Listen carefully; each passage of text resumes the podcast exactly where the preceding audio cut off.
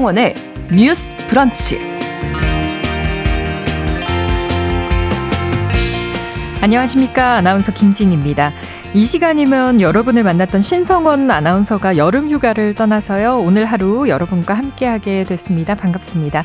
오늘도 끝까지 뉴스 브런치와 함께 해주시면 감사하겠습니다.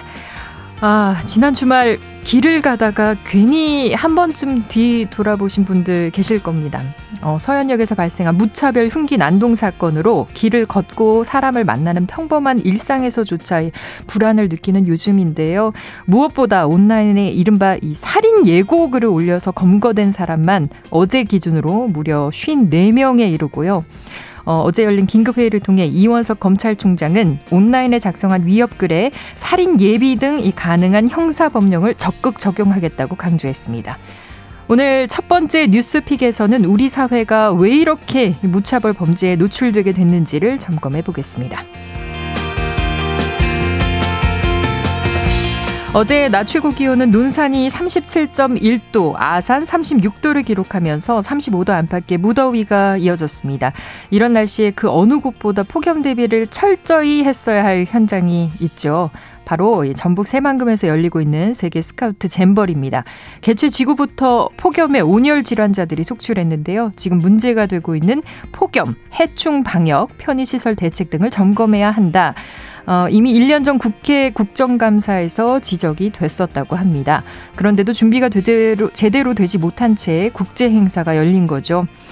이제 폐막이 며칠 남지 않은 상황에서 정부의 위기 대응 능력을 10분 발휘할 때입니다. 오늘 두 번째 뉴스픽에서는 잼버리 현장 함께 들여다보겠습니다. 8월 7일 월요일 뉴스 브런치 문을 열겠습니다.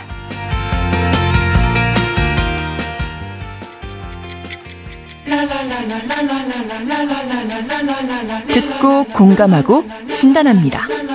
우리 사회를 바라보는 새로운 시선. 신성원의 뉴스 브런치 뉴스 픽. 뉴스 브런치 청취자 여러분과 함께 소통하면서 만들어 갑니다. 실시간으로 유튜브로도 보실 수 있고요. 여러분의 의견도 받고 있습니다. 짧은 문자 50원, 긴 문자 100원이 드는 샵 9730 라디오와 콩 앱으로도 많은 의견 보내 주시기 바랍니다.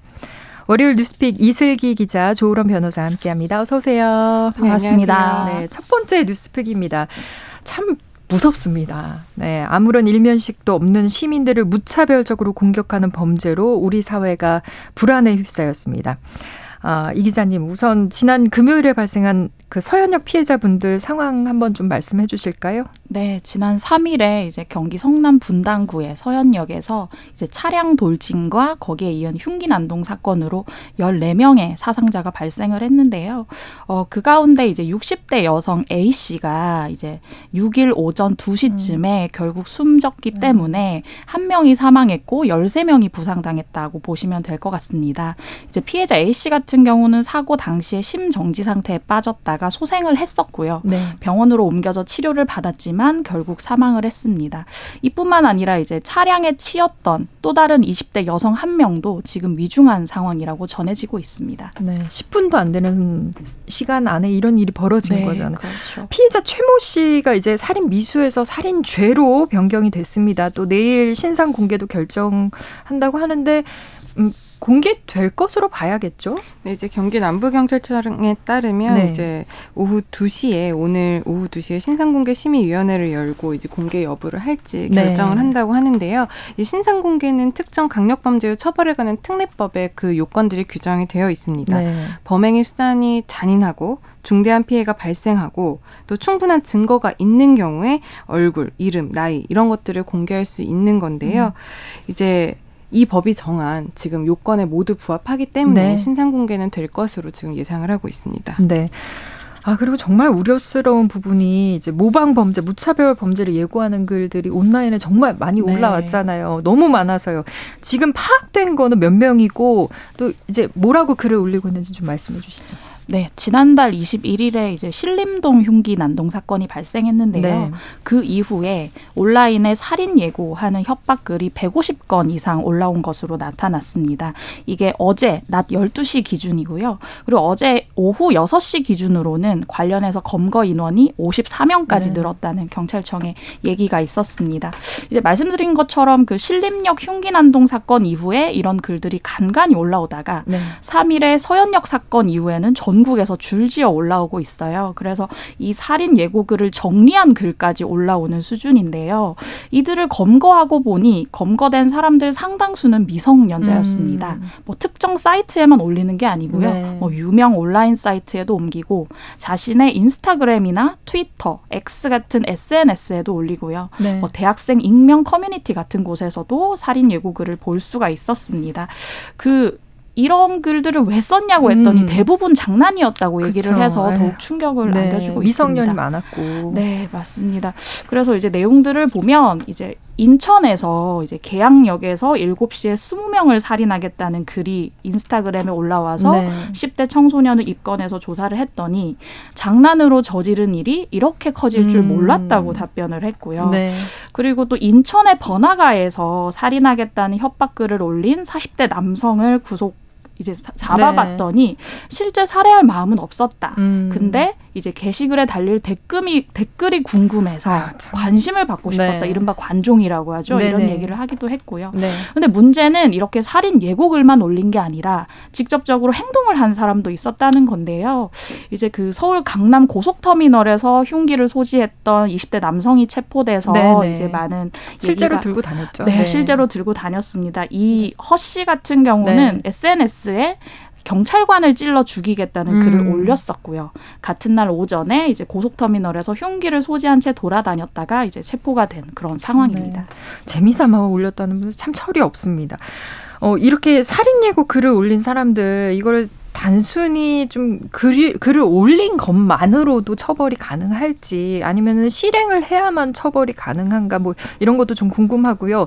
장난글이면 이거는 어떻게 처벌을 해야 하는 건가요? 일단 이제 장난이라고 한 부분에 대해서 저는 개인적으로 너무 화가 나더라고요. 네. 이게 장난글이라고는 했지만 시민들이 알게 됐고 유사 범죄가 있었고 네. 그러다 보니까 많은 분들이 주말 동안에 정말 불안, 맞아요. 공포심을 네. 떨고 있었잖아요. 그렇기 때문에 이 부분에 대해서는 엄중한 처벌이 필요할 것으로 보이는데 여기에 대해서 과연 어떤 법 적용이 가능하냐 우리가 좀 살펴보면 일단 살인을 예고를 했으니까 실행은 한 건 아니지만 예고를 했으니까 이 부분이 살인 예비죄에 해당할까 이 부분에서 좀 살펴봐야 될 것 같아요. 근데 네. 개인적으로는 이런 부분도 이제 살인 예비로 좀 처벌을 했으면 좋겠지만은 네. 법적으로 본다면 살인 예비가 되기 위해서는 준비 과정이 있어야 됩니다. 있습니다. 내가 네. 살인을 하려는 고의가 있고 네. 또 준비 과정. 예를 들면 뭐 흉기를 산다던가 음. 아니면은 그 범행 장소에 나가서 계획뿐만 아니라 어떤 준비 행위가 실제로. 있어야 된다는 네. 거죠. 범행 뭐 대상을 물색한다던가 음. 이런 정도의 어느 정도의 진전된 모습이 있어야 네. 살인 예비죄로 처벌한다라는 게 대법원 입장이기 때문에 네. 그런 부분이 만약 있었다면 살인 예비죄가 적용이 되겠지만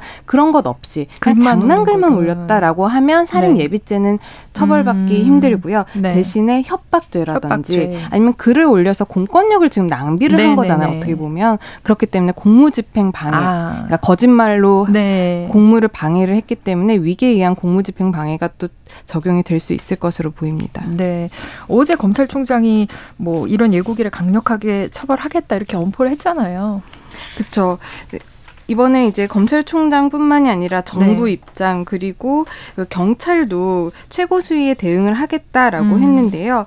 그러니까 이 부분에 대해서도 우리가 좀 살펴봐야 할 네. 것이 그 지금 윤희근 경찰청장 같은 경우에는 국민 불안이 해소될 때까지 흉악 범죄에 대응하기 위해서 흉악 난동 범죄 특별 치안 활동을 하겠다라고 선포를 했고요. 네. 또 휴가 중인 윤석열 대통령도 이제 국민이 불안하지 않도록 정부는 경찰력을 총 동원해서 초강경 음. 대응하라고 네. 지시를 했습니다.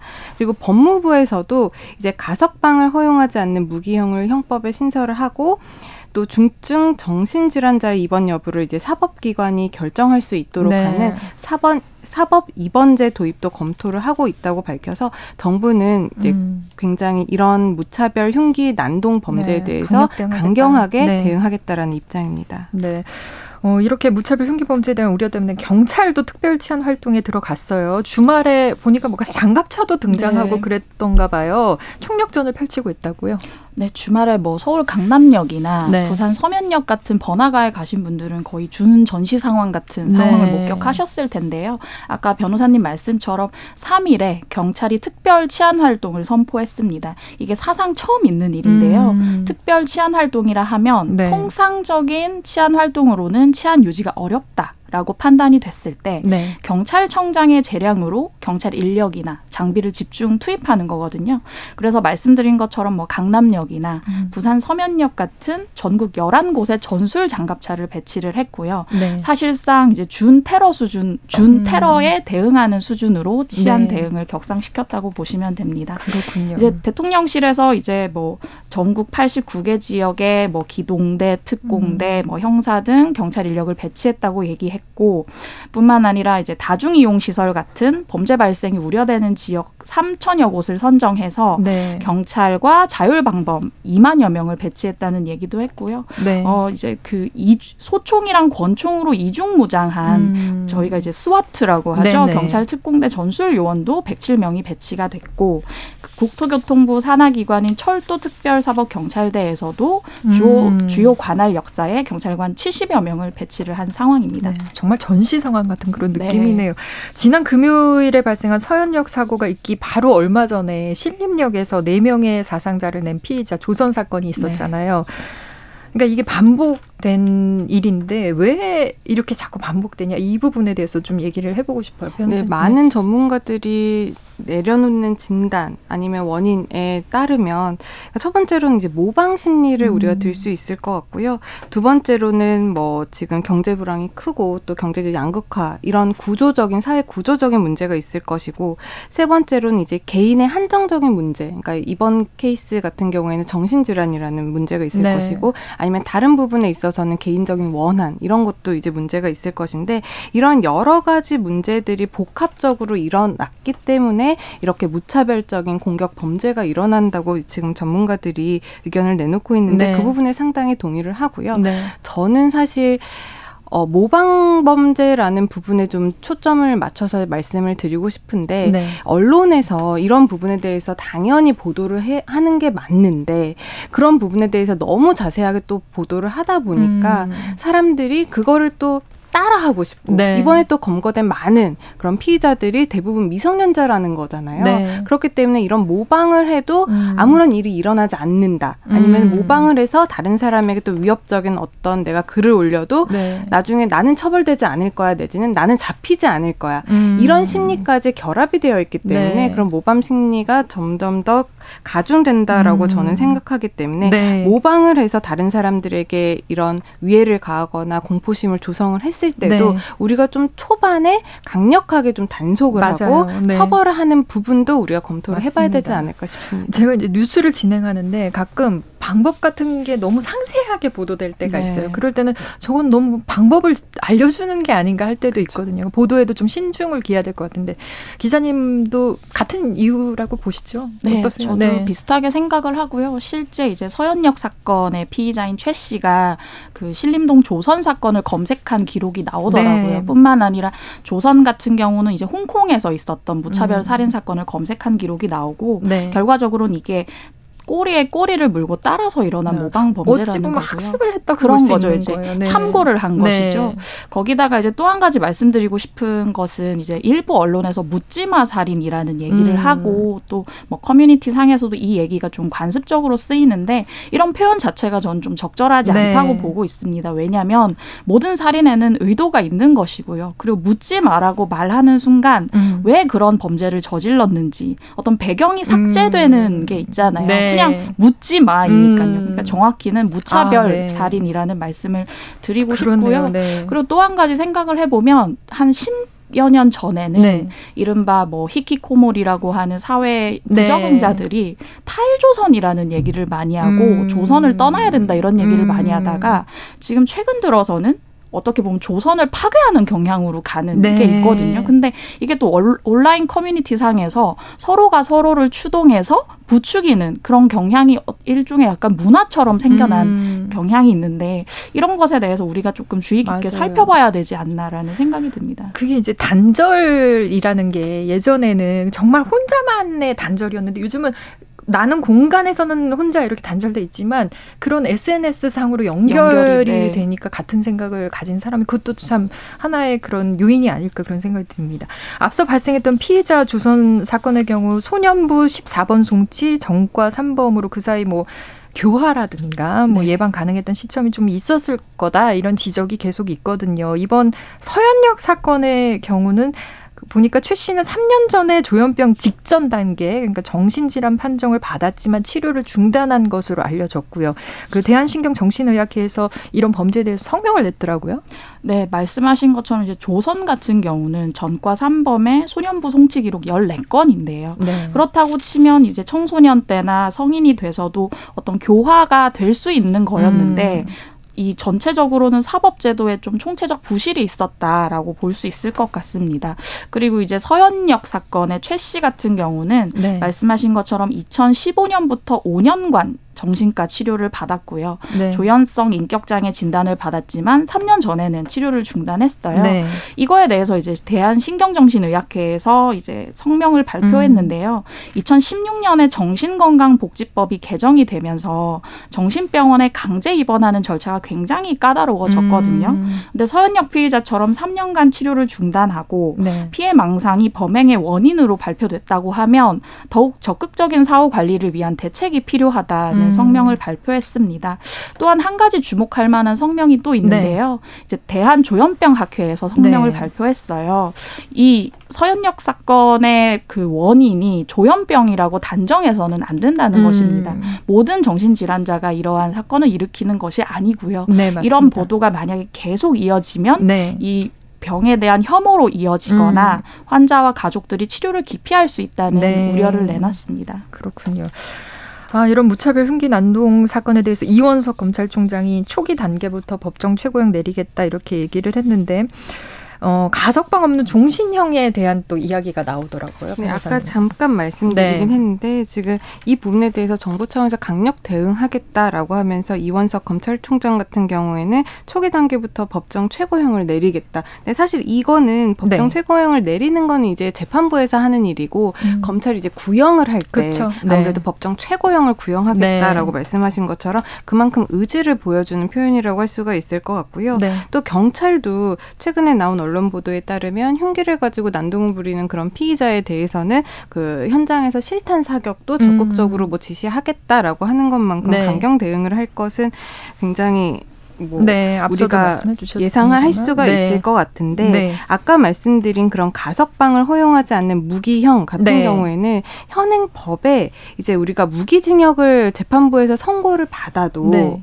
이제 무기징역이라고 하면 기한 없이 계속 교도소에서 살아야 되는 것처럼 우리가 느끼지만은 네. 실제로 20년이 지나면 그 사람이 그 안에서 20년 동안 좀 교화가 된 음. 것처럼 살면은 나올 수가 있어요. 네. 가석방으로. 가석방. 네. 그렇기 때문에 어떻게 보면 무기징역이라고 해서 사회와 차단되게, 사회와 격리되게 그런 범죄자들, 특히 재범이 높고 흉악한 범죄를 저지른 사람들을 그렇게 차단을 해놓는 건데 네. 가석방이 20년 이후에 또 가능하다라고 한다면 사회로서는 불안을 할 수밖에 음. 없는 거거든요. 그렇기 때문에 지금 법무부에서는 가석방을 허용하지 않는 무기형을 네. 이제 형법에 신설하도록 하겠다라는 음. 입장이고요. 네, 단순 말... 종신형이 아니라 조건이 붙는 거죠. 가석방 그쵸. 없는 종신형. 가석방 네. 없는 종 그러니까 무기징역이 네. 되겠죠. 그리고 아까 기자님께서도 말씀하셨지만 우리나라 그 정신질환자분들이 강제 입원을 시키기 위해서는 보호자들의 네. 동의가 거의 이제 필수적으로 바뀌었습니다.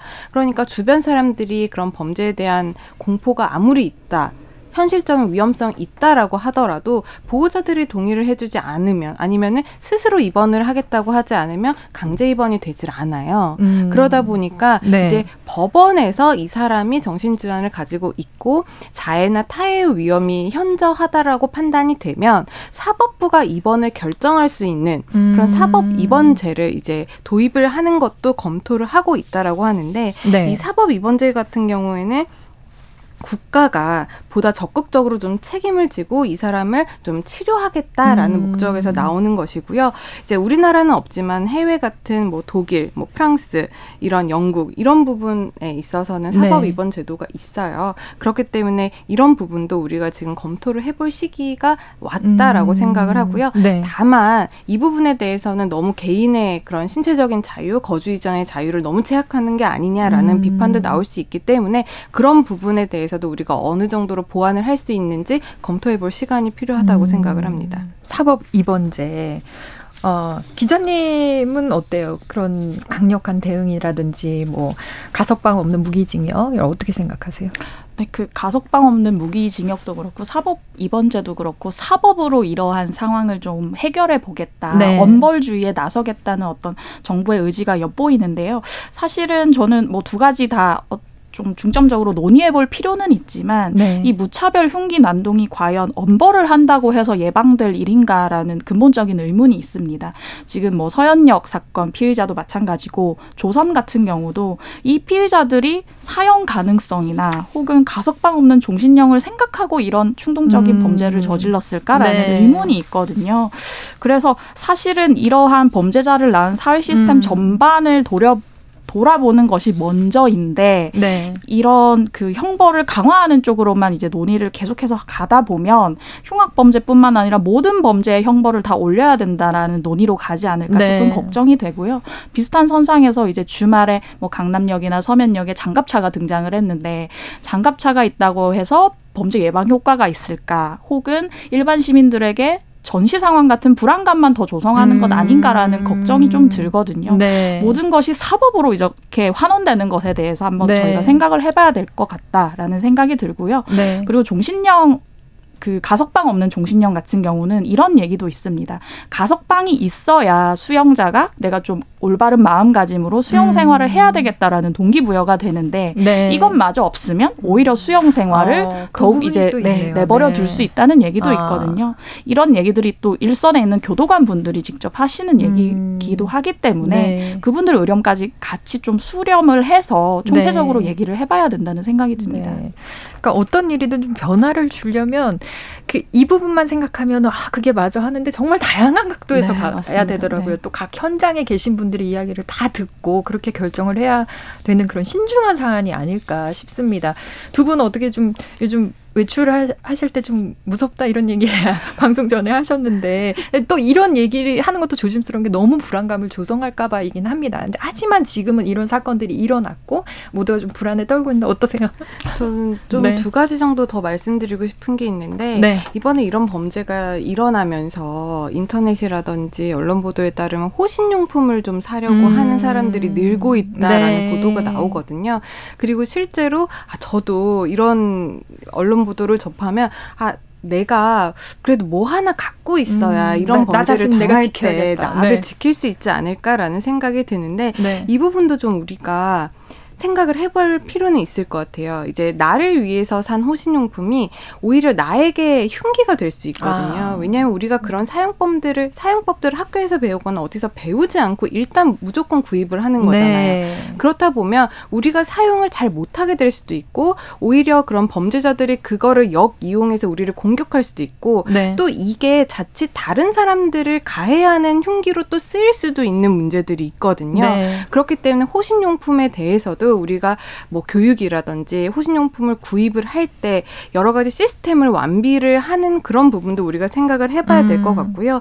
또 하나는 우리나라 법원이 정당 방위에 대해서 굉장히 좁게 인정을 하고 있고 음. 또 경찰이 지금 실탄을 적극적으로 사용하는 것을 검토하고 있다라고는 하지만 네. 실제로 경찰이 실탄을 사용 해서 아무 문제가 없을 가능성 굉장히 적게 음. 적다고 판단을 하거든요. 왜냐하면 경찰이 실탄을 사용하기 위해서는 정말 적법 절차를 다 네. 지켜도 나중에 문제다, 음. 과잉 대응이다 이런 비판을 네, 할 네. 수가 있어요. 그렇기 때문에 그거를 국가 차원에서 경찰 조직 차원에서 좀 보호를 해줄 필요성도 음. 우리가 생각을 해봐야 되는 거고 우리가 스스로 지키기 위해서 정당방위를 했지만 법원에서 인정하는 정당방위 범위가 너무 적기 때문에 네. 그 부분에 대해서도 굉장히 피해자지만 위축되는 경향이 있을 수도 있거든요. 네. 그런 부분에서도 우리가 어떻게 이걸 좀 알겠습니다. 개선할 수 있을지 검토해 볼 시간이 필요. 필요하다고 생각을 합니다. 맞습니다. 아, 다시 있어서는 안 될 사건입니다. 어, 뉴스 브런치 1부 여기서 마치고요. 2부 뉴스픽에서 이어가도록 하겠습니다. 11시 30분부터 일부 지역에서는 해당 지역 방송 보내드립니다.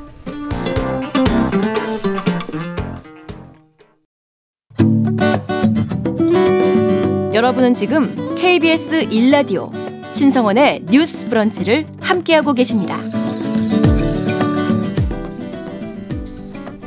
네.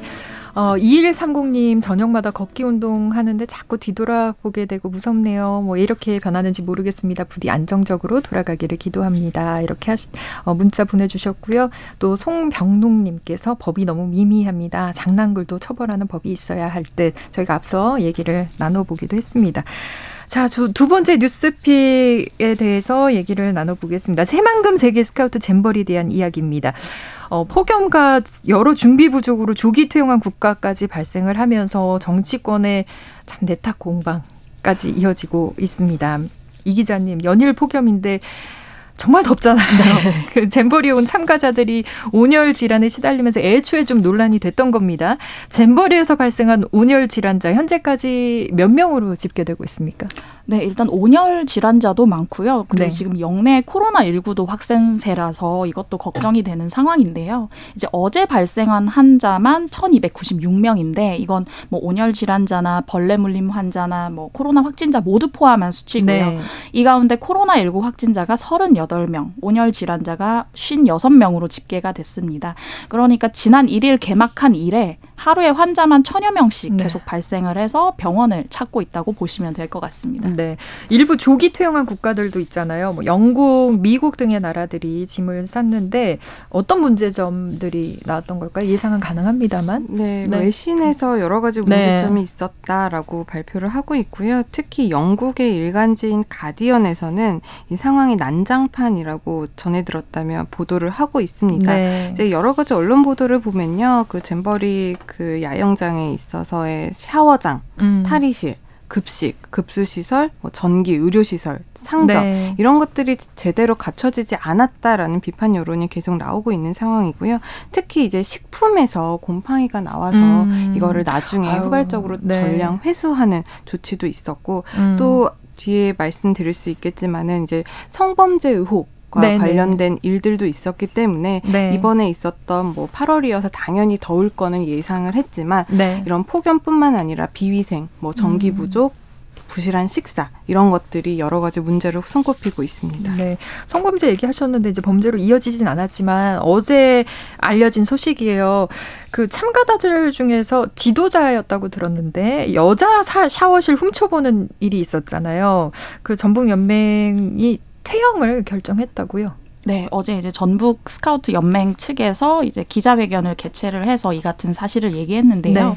여자 샤워실에 30대, 40대로 추정되는 태국 남성 지도자가 들어와서 네. 발각이 됐고 100여 명 정도의 여성들이 목격을 했다라고 네. 피해를 호소했습니다. 근데 여기서 이제 끝이 나는 게 아니라 음. 이걸 이제 대회 주관 측에 이제 호소를 했지만 네. 며칠이 지나도 아무런 조치가 없었고 음. 조직위에서는 피해자 보호와 분리 조치도 하지 않았다. 네. 그래서 이제 사건에 대해 경찰에 수사를 의뢰한 상태다라고 네. 얘기를 했고요. 대원들이 이것 관련해서 좀 무서워하고 정신적으로 음. 힘들어하기 때문에 퇴영을 결정했다고 얘기를 했습니다.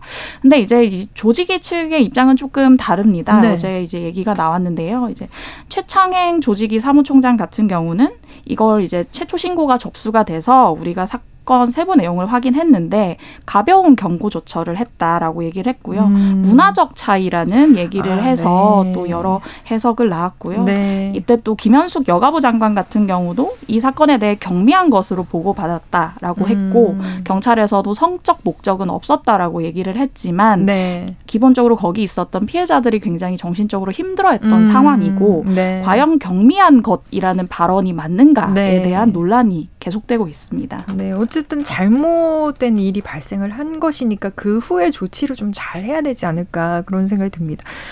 왜 이런 여러 문제점들이 발생했는가 이 부분에 대해서 좀 심각하게 생각을 해봐야 될 것 같습니다. 올해 유독 뭐 더 덥다고는 합니다만 1년 중에 가장 더운 것도 8월 초에 열리고요.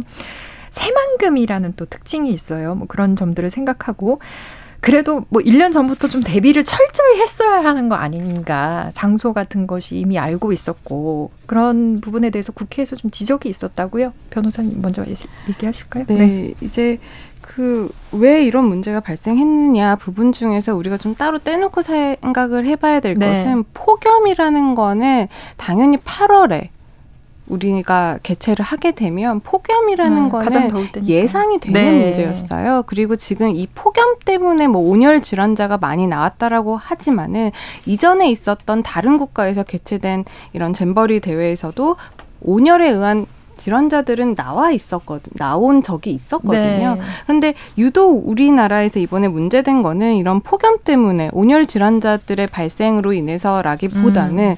여러 가지 후발적인 준비가 굉장히 미흡했다라는 점이 많은 네. 언론 보도를 통해서도 나오고 있고 저도 그렇게 생각을 하는데 네. 사실 이 부분이 우리가 뭐 작년에 결정돼서 올해 치르고 이런 부분이 아니잖아요. 음. 거의 10년 전부터 이제 준비를 해오던 대회임에도 불구하고 음. 여러 가지 준비가 부실했던 거죠. 아까 말씀드린 뭐 전기가 부실하고 식사가 부실하고 음. 뭐 수도라든지 이런 것들이 제대로 공급이 안 되고 이런 문제는 어느 정도 준비를 철저히 음. 했었다면은 우리가 극복했었을 문제라고 네. 생각을 하거든요. 그리고 지금 문제로 그러니까 원인 중에 하나로 꼽히고 있는 게 이제 잼버리를 준비하는 그런 프리잼버리가 없었다라고 음. 하는 부분도 이제 거론이 네. 되고 있는데 프리잼버리가 코로나 때문에 취소가 되어 있었기 때문에 그 부분이 파행의 원인이 됐다 그렇게만 보기는 또 어렵죠. 음. 왜냐하면 코로나 때문에 못했으면 이번에 한다라는 것이 알려졌으면 정부에서 이 부분에 대해서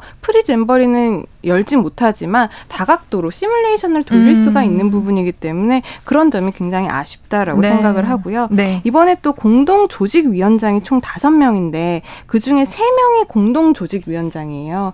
행안부, 여가부 그리고 문체부 이렇게 세 새 정, 그러니까 새 정부 부처가 공동위원을 하기 때문에 네. 이 부처 간의 의견 조율이 제대로 되지 않고 그 중에서 음. 누가 제일 주도적으로 이 행사를 이끌어 나갈 것이냐라고 하는 컨트롤 타워가 좀 음. 너무 없다. 네. 그러다 보니 서로 당신 책임 아니냐라는 네. 책임을 서로 미루는 경향이 발생을 할 수 있기 때문에 네. 그런 구조도 우리가 이번에 한번 짚어봐야 되지 않을까 음. 그런 생각이 듭니다. 네. 기자님. 네. 네. 변호사님 말씀처럼 이것들은 다 지난 국감에서 지난 여가위 전체 회의에서 다 지적이 됐던 거거든요. 네네. 네. 지금 온라인상에서 영상이 굉장히 화제가 되고 있는데 네. 작년 8월에 국회 여성가족위원회 전체 회의에서 보면 그 여가위원이던 이원택 민주당 의원 같은 경우는 지역구가 전북 부안이에요. 네. 여가위원이기도 하고 지역구가 이제 잼버리 야영지이기도 했는데 네. 배수 시설이나 화장실 급수대 등 시설들이 늦어지고 있다라고 네. 우려를 표명했고 네. 여기에 김 장관이 이제 늦어진 건 농식품부나 뭐 새만금청과의 사용 허가 변경 절차인데 거의 완료됐다고 얘기를 했었고요. 네. 뿐만 아니라 이제 뭐 폭염이나 폭우 대책 같은 걸 다 점검해야 한다고 얘기를 음. 했었는데 당시에 이제 김 장관이 굉장히 당당하게 다 준비해 놓았다라고 얘기를 해서 네. 지금 이제 온라인상에서 논란이 되고 있고요. 네. 말씀, 네, 말씀하신 컨트롤 타워의 부재가 음, 저도 좀 마음이 맞습니다. 아픕니다. 주무부처인 여가부가 좀 더 책임 의식을 네. 가졌어야 하지 않나라는 그러니까요. 생각이 듭니다. 국가적인 큰 행사인데 준비를 네. 좀 철저히 했었으면 아쉬움이 큽니다. 어, 말씀 고맙습니다. 네, 감사합니다. 감사합니다. 신성원의 뉴스 브런치는 여러분과 함께합니다. 짧은 문자 50원, 긴 문자 100원이들은 9730. 무료인 콩앱과 일라디오 유튜브를 통해 참여해 주세요.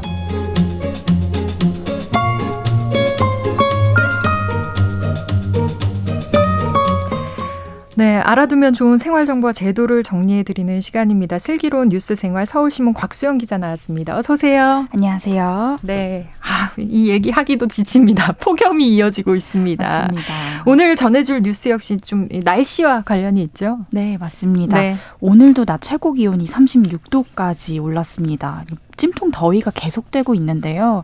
질병관리청이 지난 5월 20일 이후부터 온열 질환자 발생 현황을 감시하기 시작했는데 어제인 6일까지 두 달 반 사이에 약 1,719명의 온열 질환자가 발생을 했습니다. 네. 원인이 온열 질환 때문으로 추정되는 사망자는 21명에 이릅니다. 이 문제는 주요 도시에서 지금 폭염특보가 13일째 계속되고 있거든요. 그래서 온열 질환자 발생 추이가 줄어들 기미를 보이지 않고 있다는 겁니다. 이번 달 들어서 지난주 평일만 따졌을 때요. 5일 동안 온열 질환자가 하루에 평균 100명 넘게 발생을 했습니다. 사망자도 매일 발생을 했는데요. 지난해 같은 기간과 비교를 했을 때 온열, 온열 질환자는 지난해보다 약 1.5배가 늘어났고요. 사망자도 지난해 6명에서 이미 3.5배 2배 수준으로 늘어난 음. 상황입니다. 네, 온열 질환에 더 취약한 분들이 계시죠. 네, 특히 온열 질환자 중에서도요. 65세 이상의 고령층이 511명으로 전체의 30% 가까이를 차지할 정도로 많았습니다. 사망자 21명 중에서도요. 70대 이상의 고령층이 15명이나 돼서 연로하신 분들의 취약도가 훨씬 더 크다는 부분을 좀 확인할 수 있었습니다. 네.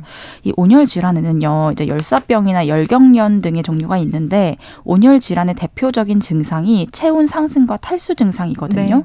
근데 노인분들의 경우에는 젊은 층에 비해서 이런 증상이 나타나는 것을 일단 잘 느끼지 못하시고요. 음. 기저질환 때문에 약을 복용하는 경우에는 체온 유지나 땀 배출을 조절하는 능력이 좀 약해지실 수가 있습니다. 네. 그래서 노인분들의 경우에는 이상 증상이 생기더라도 즉각 반응하지 음. 못해서 더위에 훨씬 더 취약하신 겁니다. 네. 어디서 이런 얘기 있더라고요. 더워도 좀 땀이 잘 나면 괜찮다. 음. 실제로 어때요? 이게 땀이 나는 게 네. 체온을 조절하는 생체 반응인 건 맞긴 합니다. 그런데 이제 땀이 많이 나면 또 주의하셔야 될 게 심혈관 질환이거든요. 음. 노인분들이 많이 걸리는 당뇨병 아니면 심혈관 질환도 폭염 상황에선 더 악화할 수 있는 병입니다. 네. 이 심혈관 질환 중에 하나인 뇌경색 같은 경우에는요. 뇌혈관이 막혀서 발생하는 뇌졸중 질환인데요.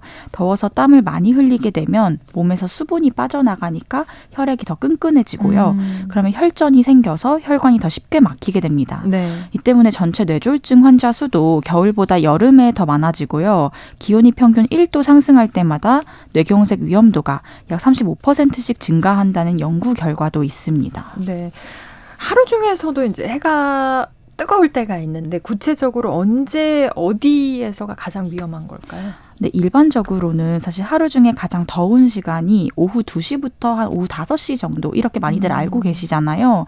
그게 맞는데 이제 그렇기 때문에 오전에 잠깐 일하는 건 좀 괜찮지 음. 않을까 이렇게 생각하시는 분들이 많으세요. 네, 오전 야외 활동 괜찮지 않을까. 그렇죠. 네. 근데 최근에는 아침부터 더워지기 시작하고 음. 지금 저도 여기까지 오는데 너무 더웠거든요. 아, 네. 실제로 지금 질병관리청이 집계한 온열 질환자 통계를 보면 오전 10시에서 12시 사이에 발생한 온열 질환자가 가장 많았 많았다고 아, 합니다. 네. 그러니까 그리고 야외 작업장에서 쓰러지신 경우가 31.7%로 가장 많았고요. 네. 그러니까 밖에서 이제 오전이면 괜찮다고 생각을 하시다가 어. 많이들 오열, 온열 질환이 발생하시는 음. 거예요. 그래서 특히 그 중에서도 사망자 21분 중에서 11분은 네. 폭염에 논밭에서 일을 하시다가 온열 질환 온열 질환이 발생하신 것으로 추정이 되고 있습니다. 네. 농촌에서 이제 논밭에서 일하시는 분들 중에서 온열 질환에 대해서 더 각별하게 주의를 하셔야 되는 상황이에요. 음. 폭염 특보가 내려진 상황이라면 이 시간 동안은 논이나 밭, 공사장 같은 야외에서의 작업은 아예 자제를 해주시는 게 음. 좋고요. 만약에 폭염 특보 상황에서 야외 작업을 할 수밖에 없으시다면 네. 통풍이 잘 되는 작업복을 착용하고 음. 항상 물을 많이 섭취할 수 있도록 휴대를 네. 하고 계시면 좋겠습니다. 그러니까 물 얘기 지금 하셨는데 더위에 이제 마시는 거 중요하잖아요. 맞습니다. 그런데 이제 커피 같은 카페인 음료나 술은 수분이 신체에 흡수되는 걸 오히려 막습니다. 음. 그래서 물이나 이온 음료를 드시는 게 가장 좋고요. 네. 휴식 시간도 한 번에 오래 쉬기보다는 짧게 자주 쉬시는 게 좋습니다. 네. 그리고 온열 질환의 대표적인 증상이 현기증이나 메스꺼움, 두통 등입니다. 그래서 폭염 상황에서 이런 증상이 조금이라도 느껴진다 싶으시면 무리하지 마시고 바로 가장, 가장 가까운 시원한 장소로 들어가서 휴식을 취하시는 게 음, 좋습니다. 조금이라도 증상이 느껴지면 바로 가까운 실내로 좀 들어가셔서 수분 섭취를. 근데 뭐 길 이렇게 다니다 보면 아이스 커피 많이 들고들 다니시는데. 그건 도움이 되지 않고요. 오히려 물이 더 좋습니다. 네, 알겠습니다. 실내에 계신 분들 중에서도 더위에 좀 더 취약한 분들이 계실까요? 네, 냉방이 되지 않는 실내도 온도가 높아지면 온열 질환이 발생할 수가 있습니다. 네. 그래서 야외는 햇빛이 뜨겁게 내리쬐는데 실내는 내부 공기가 서서히 데워지잖아요. 음. 그러면 더위에 대한 민감도가 떨어지는 노인분들의 경우에는 냉방 조치를 하지 않고 참으시다가 온열 질환이 발생하시는 분들도 많다고 해요. 음. 그래서 냉방이 되지 않는 실내라면 햇빛이 실내로 들어오지 않도록 막아주시고 네. 창문이나 출입문을 연 채로 선풍기를 켜서 환기를 잘 시키시는 게 중요합니다. 네. 만약에 너무 더운데 자택에 냉방 시설이 없는 분들은요 인근 동주민 센터와 같은 무더인 음. 쉼터를 이용하시는 것도 추천드립니다. 네. 다시 한번 좀 정리를 하면요. 네. 물, 그늘, 휴식을 잊지 음. 마셔야겠고요. 장시간 동안 야외 작업을 하시거나 나 홀로 작업하시는 건 삼가셔야 합니다. 수시로 물을 챙겨 드시고 네. 일을 하게 되신다면 1시간에 15분 정도는 자주 짧게 네. 쉬시는 게 좋습니다. 노약자나 어린이 같은 폭염 취약증은 취약층은 가급적이면 외출하지 마시고요. 냉방이 안 된다면 무더위 쉼터를 이용하시는 것 꼭 기억하시면 좋겠습니다. 네. 폭염 속에 건강 챙기기 아무리 강조해도 부족합니다. 슬기로운 뉴스 생활 서울신문 곽수영 기자였습니다. 고맙습니다. 감사합니다.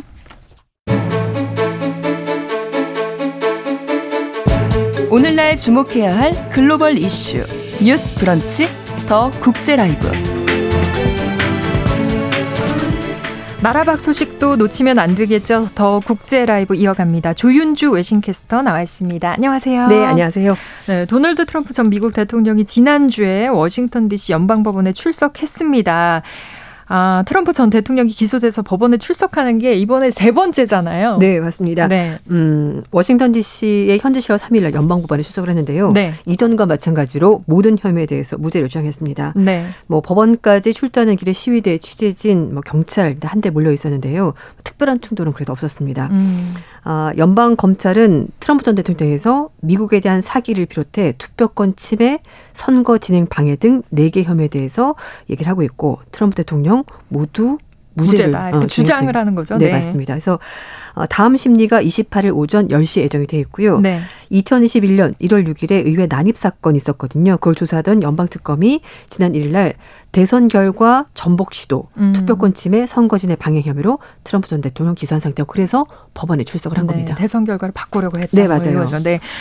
아, 뭐 말씀드렸지만 세 번째 법원 출석입니다. 이전 네. 혐의는 뭐 어떤 혐의였나요? 네, 이전에는 첫 번째 기소가 됐던 것은 네. 2016년 대선 직전에 성인 영화 배우의 그 성추문 막기 음. 위해서 돈을 제공했었거든요. 네. 그것 때문에 기소가 됐었고 네.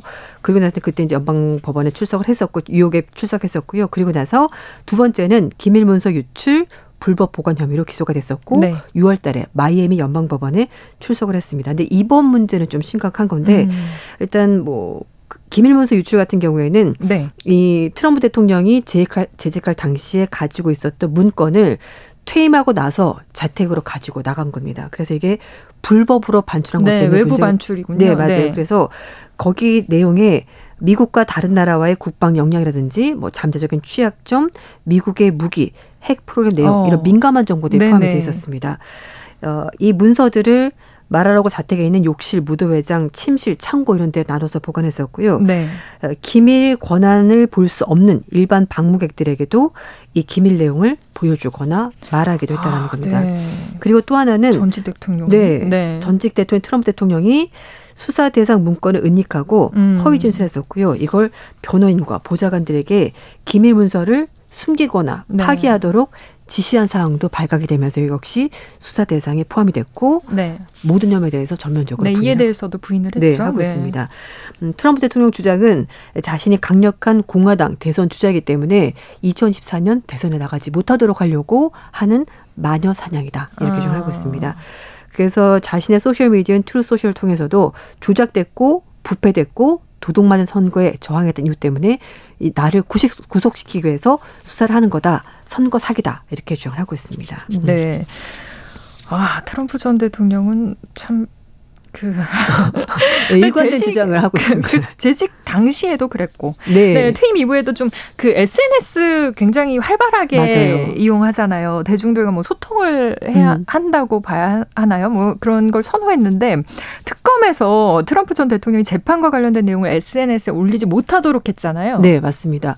말씀하신 것처럼 재직 당시에도 언론과 직접 소통하기보다는 SNS에 직접 하고 싶은 말을 네. 썼습니다. 그래서 논란이 됐었는데 그래서 지금은 재판이 진행 중이고 검찰의 추석 그러니까 법원의 추석이기 때문에 미국 검찰 측에서 트럼프 전 대통령이 자신의 재판과 관련해서 검찰이 제시하는 증거를 SNS에 올리지 말아달라라고 음. 이제 법원에 요청을 했습니다. 예, 트럼프 전 대통령 대선 전복 혐의를 맡고 있는 잭 스미스 특검이 네. 워싱턴 연방지법 법원의 타나 처트건 판사에게 트럼프 전 대통령 측을 상대로 해서 재판 증거를 외부에 공개하지 못하도록 보호 명령을 해달라라고 신청을 한 겁니다. 네. 어, 일단 트럼프 전 대통령은 자신의 소셜 미디어를 통해서 글을 올렸는데 이런 글들이 증인들을 위협할 수 있다고 음. 특검은 보는 겁니다. 네네. 어떤 얘기를 했냐면요. 트루스 소셜에 당신이 나를 노린다면 나도 당신을 노리겠다. 이런 음. 글을 소셜미디어에 올린 겁니다. 음. 이 얘기는 어, 증인으로 나온, 나온 사람이든지 아니면 대배심원들이 굉장히 예 맞아요. 네. 그렇기 때문에 이런 걸 올리지 말아달라라고 이제 법원이 요청하는 상황이고 네. 특검은 보호 명령이 없을 경우에 트럼프 전 대통령이 대배심 녹취록이나 다른 자료를 공개 게시물을 발행할 수 있는데 이렇게 되면은 증인들이 두려움을 느끼게 되는 것이라면서 네. 어, 사건이 공정하게 예, 재판이 이루어질 수가 없다라고 음. 주장을 했습니다. 그래서 법원 측에서도 일단 트럼프 전 대통령에게 6일 오후까지 답변을 해라. 이렇게 명령했는데요. 네. 트럼프 전 대통령 주장은 자신이 이렇게 게시물을 올리는 것이 표현의 자유다라고 얘기를 하고 있습니다. 어, 뭐, 트럼프 측에서 이 날짜를 좀 연계해달라고 요청을 했는데 네. 법원 측에서는 연계해 줄 수 없다. 6일 오후 5시까지 답변을 해라 이렇게 명령했습니다. 음, 지금 7일이니까 뭐 미국 시각하고 생각을 네, 해봐야겠죠. 네. 네, 트럼프 어, 대통령 전 대통령이 자신에 대한 검찰의 기소가 정치적 의도가 있는 수사다. 뭐 네. 뭐 이렇게 또 주장을 했어요. 음. 담당 판사 기피 신청을 했다고 이게 어떤 건가요? 네, 트럼프 전 대통령은 이 공정성을 언급하면서 네. 담당 판사 기피 신청을 얘기를 하고 있는데요. 네. 어, 자신 소셜미디어 통해서 워싱턴 DC에 배정된 판사로부터 내가 공정하게 재판을 받을 수가 없다라고 주장하면서 음. 어, 즉시 담당 판사 기피 신청과 재판지 변경을 추진하겠다고 밝혔습니다. 네. 담당 판사가 담당 판사가 네. 버락 오바마 전 대통령이 아. 임명한 사람이 때문에 네. 편파적이다. 정치 성향이 아. 너무 한쪽으로 쏠려 있다. 네네. 그러니까 자신은 어, 그 판사로부터 재판을 받을 수가 없다라고 주장하는 겁니다. 그렇군요.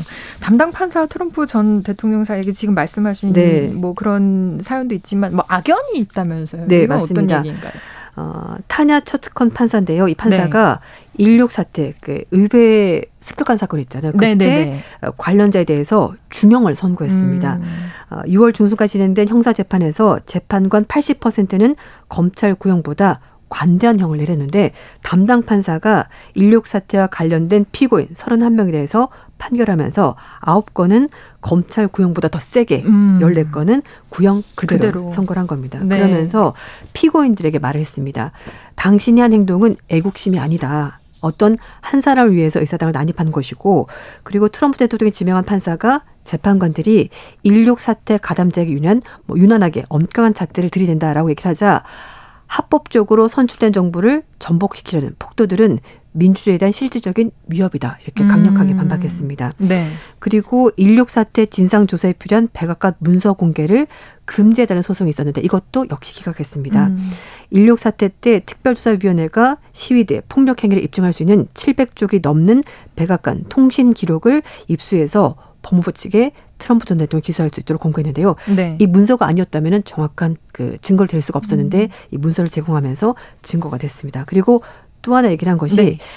대통령은 왕이 아니고 음. 원고는 대통령도 아니다 이렇게 말하면서 트럼프 전 대통령의 특권이 영원하다고 볼 수가 없다라고 음. 판결문을 써서 또 화제가 됐습니다. 네. 그리고 이제 이 사람도 굉장히 좀 음, 입지전적 인물인데요. 네. 자메이카 출신이고요. 미국에서 로스쿨 나와서 처음에는 국선 변호사부터 먼저 했습니다. 네. 그러다가 형사 사건 전문 변호사 일을 했었고 오바마 전 대통령이 어, 국선 변호사 출신 처음으로 워싱턴 연방 판사로 임명하면서 또 유명한 인물이 음, 됐습니다. 음, 그렇군요. 담당 판사뿐만이 아니라 사건 수사하고 있는 잭 스미스 특검도 좀 대중들한테 큰 관심을 받고 있는 인물인가 봐요. 네, 맞습니다. 이제 올해 54살인데요. 네. 어, 기밀 문서 무단 유출 의혹에 대해서 스미스 특검이 이제 수사를 진행하면서 이제 두 번째 기소를 하게 된 거고요. 네. 어, 특히 이제 주목을 받는 것이 음, 헤이그 국제 형사재판소에서 거기서 이제 뭐 판사를 했었던 사람이기 때문에 네. 더욱더 좀 유명하기도 했고 네. 그 전에도 이미 형사 관련 소송을 굉장히 많이 했었고요 정치인들의 부정 부패 이런 거를 담당을 했었고 금융 부패 범죄 수, 수세를 이끌면서 승승장구했었던 사람입니다. 특히 국제 형사 재판소에서 네. 1990년대 코소보 전범 재판을 감독을 하면서 굉장히 좀 대쪽 같은 인물 음. 이제 그런 걸 유명했었고요. 네. 뉴욕 타임스에서는 스미스 특검이 수영, 사이클, 마라톤 이 세 개 종목을 모두 하는 트라이애슬론 대회 여러 번 참가했었던 인물이다라고 얘기하고 있고요. 주변 평가는 수사를 할 때 충분한 정보를 수집하는 것을 굉장히 아, 중요하게 생각하는 네. 검사다. 그러니까 확실한 증거를 가지고 음. 수사를 하는 인물로 유명합니다. 그렇군요. 음. 근데 특검으로선 전직 어쨌든 대통령이니까 대통령을 네. 기소한다는 것이 상당히 좀 부담스러울 수도 있는 일인데. 네, 그렇죠. 그렇죠? 그래서 이제 사실 이번 입 기소에 대해서도 의견이 좀 엇갈립니다. 음. 정치적 타격이 별로 없을 거다. 아니다. 지금 기소가 세 번이나 됐으니까 이걸로 어, 타격이 있다. 이런 얘기가 나오고 있는데요. 네. 특이하게도 네. 어쨌든 공화당 내에서는 지지도가 계속 올라가고 있습니다. 지지도가 올라가고 있다고요? 네. 네. ABC 방송이 여론조사 해봤는데요. 응답자가 65%가 이번에 적용된 대선 뒤집기 시도 혐의에 대해서 심각하다라고 판단을 하고 있습니다. 일단 음. 그래서 그 전에 뭐 성추문 입막음이라든지 기밀문서 유출에 대해서는 그것보다는 좀 심각하게 보는 여론이 높긴 한데요. 음. 공화당 내에서는 변화가 없습니다. 로이터 통신과 입소스가 여론조사 해봤는데요. 네. 공화당 대선 경선 후보 중에서 지금 1위가 트럼프 대통령, 2위가 플로리다 주지사인 음. 론 디샌티스인데요. 네. 지지율이 44%대 30%였는데요. 3차 기소 직전에 발표된 조사를 보면은 54%대 17%. 그러니까 음. 1위와 2위의 지지율이 훨씬 더 많이 벌어졌습니다. 네. 어, 8월 1일 날 발표한 여론조사가 있는데요. 네. 538가 발표한 조사를 보면 트럼프 대통령 53%, 2위인 디샌티스가 16% 이렇게 나왔습니다. 네. 격차가 더 크죠. 그래서 네네. 네.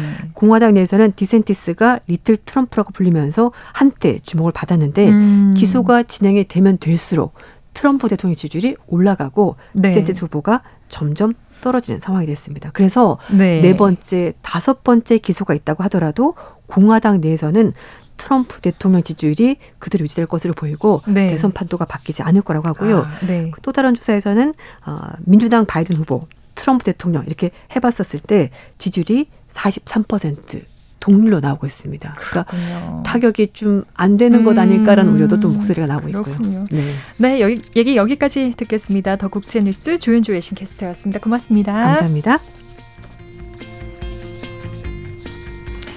네, 뉴스 브런치 8월 7일 월요일 순서 마치겠습니다. 신성원 아나운서 휴가로 저는 오늘 아나운서 김진이었습니다. 내일 11시 5분에 뉴스 브런치는 다시 찾아옵니다. 여러분 고맙습니다.